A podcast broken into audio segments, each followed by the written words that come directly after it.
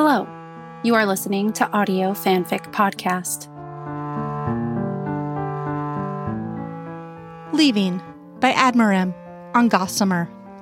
Rating Teen and Up. Darkness. So dark. Cold. Bastards. I can feel time like a heartbeat. I see it in the face of my sleeping child. I watch her in the dark. She has so little time left, so few moments. I know. Each remaining moment echoes in my breast. Something primal keeps me by her side as she dozes.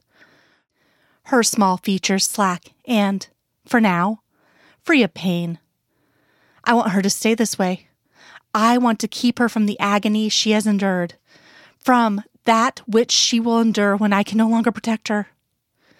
I want to rail against those who have done this to her, hurt them the way I instinctively want to hurt those who would say, She is not my child. Damn them. They can't understand.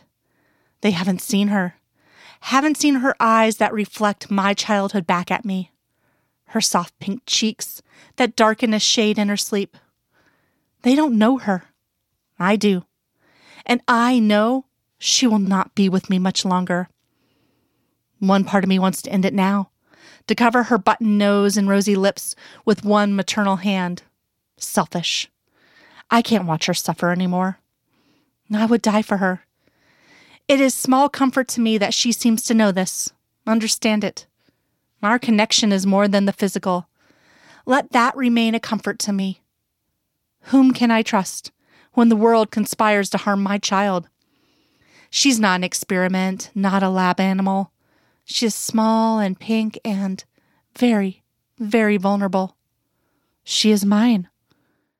When she looks at me, her eyes are wide enough to swallow me and hide me from those who would destroy us. I wish she could. I wish my embrace were enough to protect her, but my arms are but a slight interference to the larger powers working against us. You have suffered enough, I tell her silently silent communication. It's how I spoke to her during the tests, watching her tiny body engulfed by the cold machinery.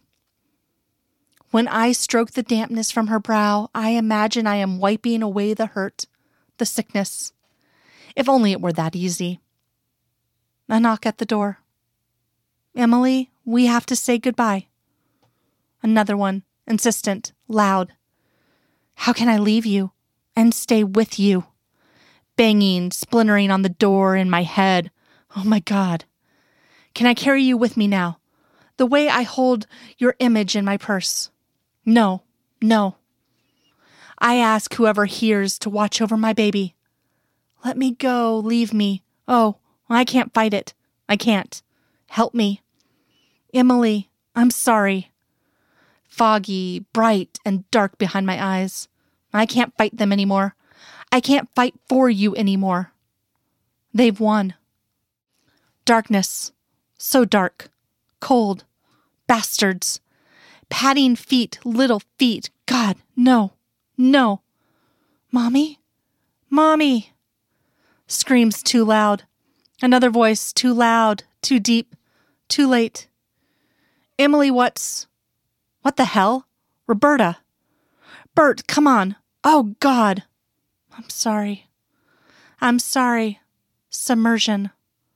Roberta!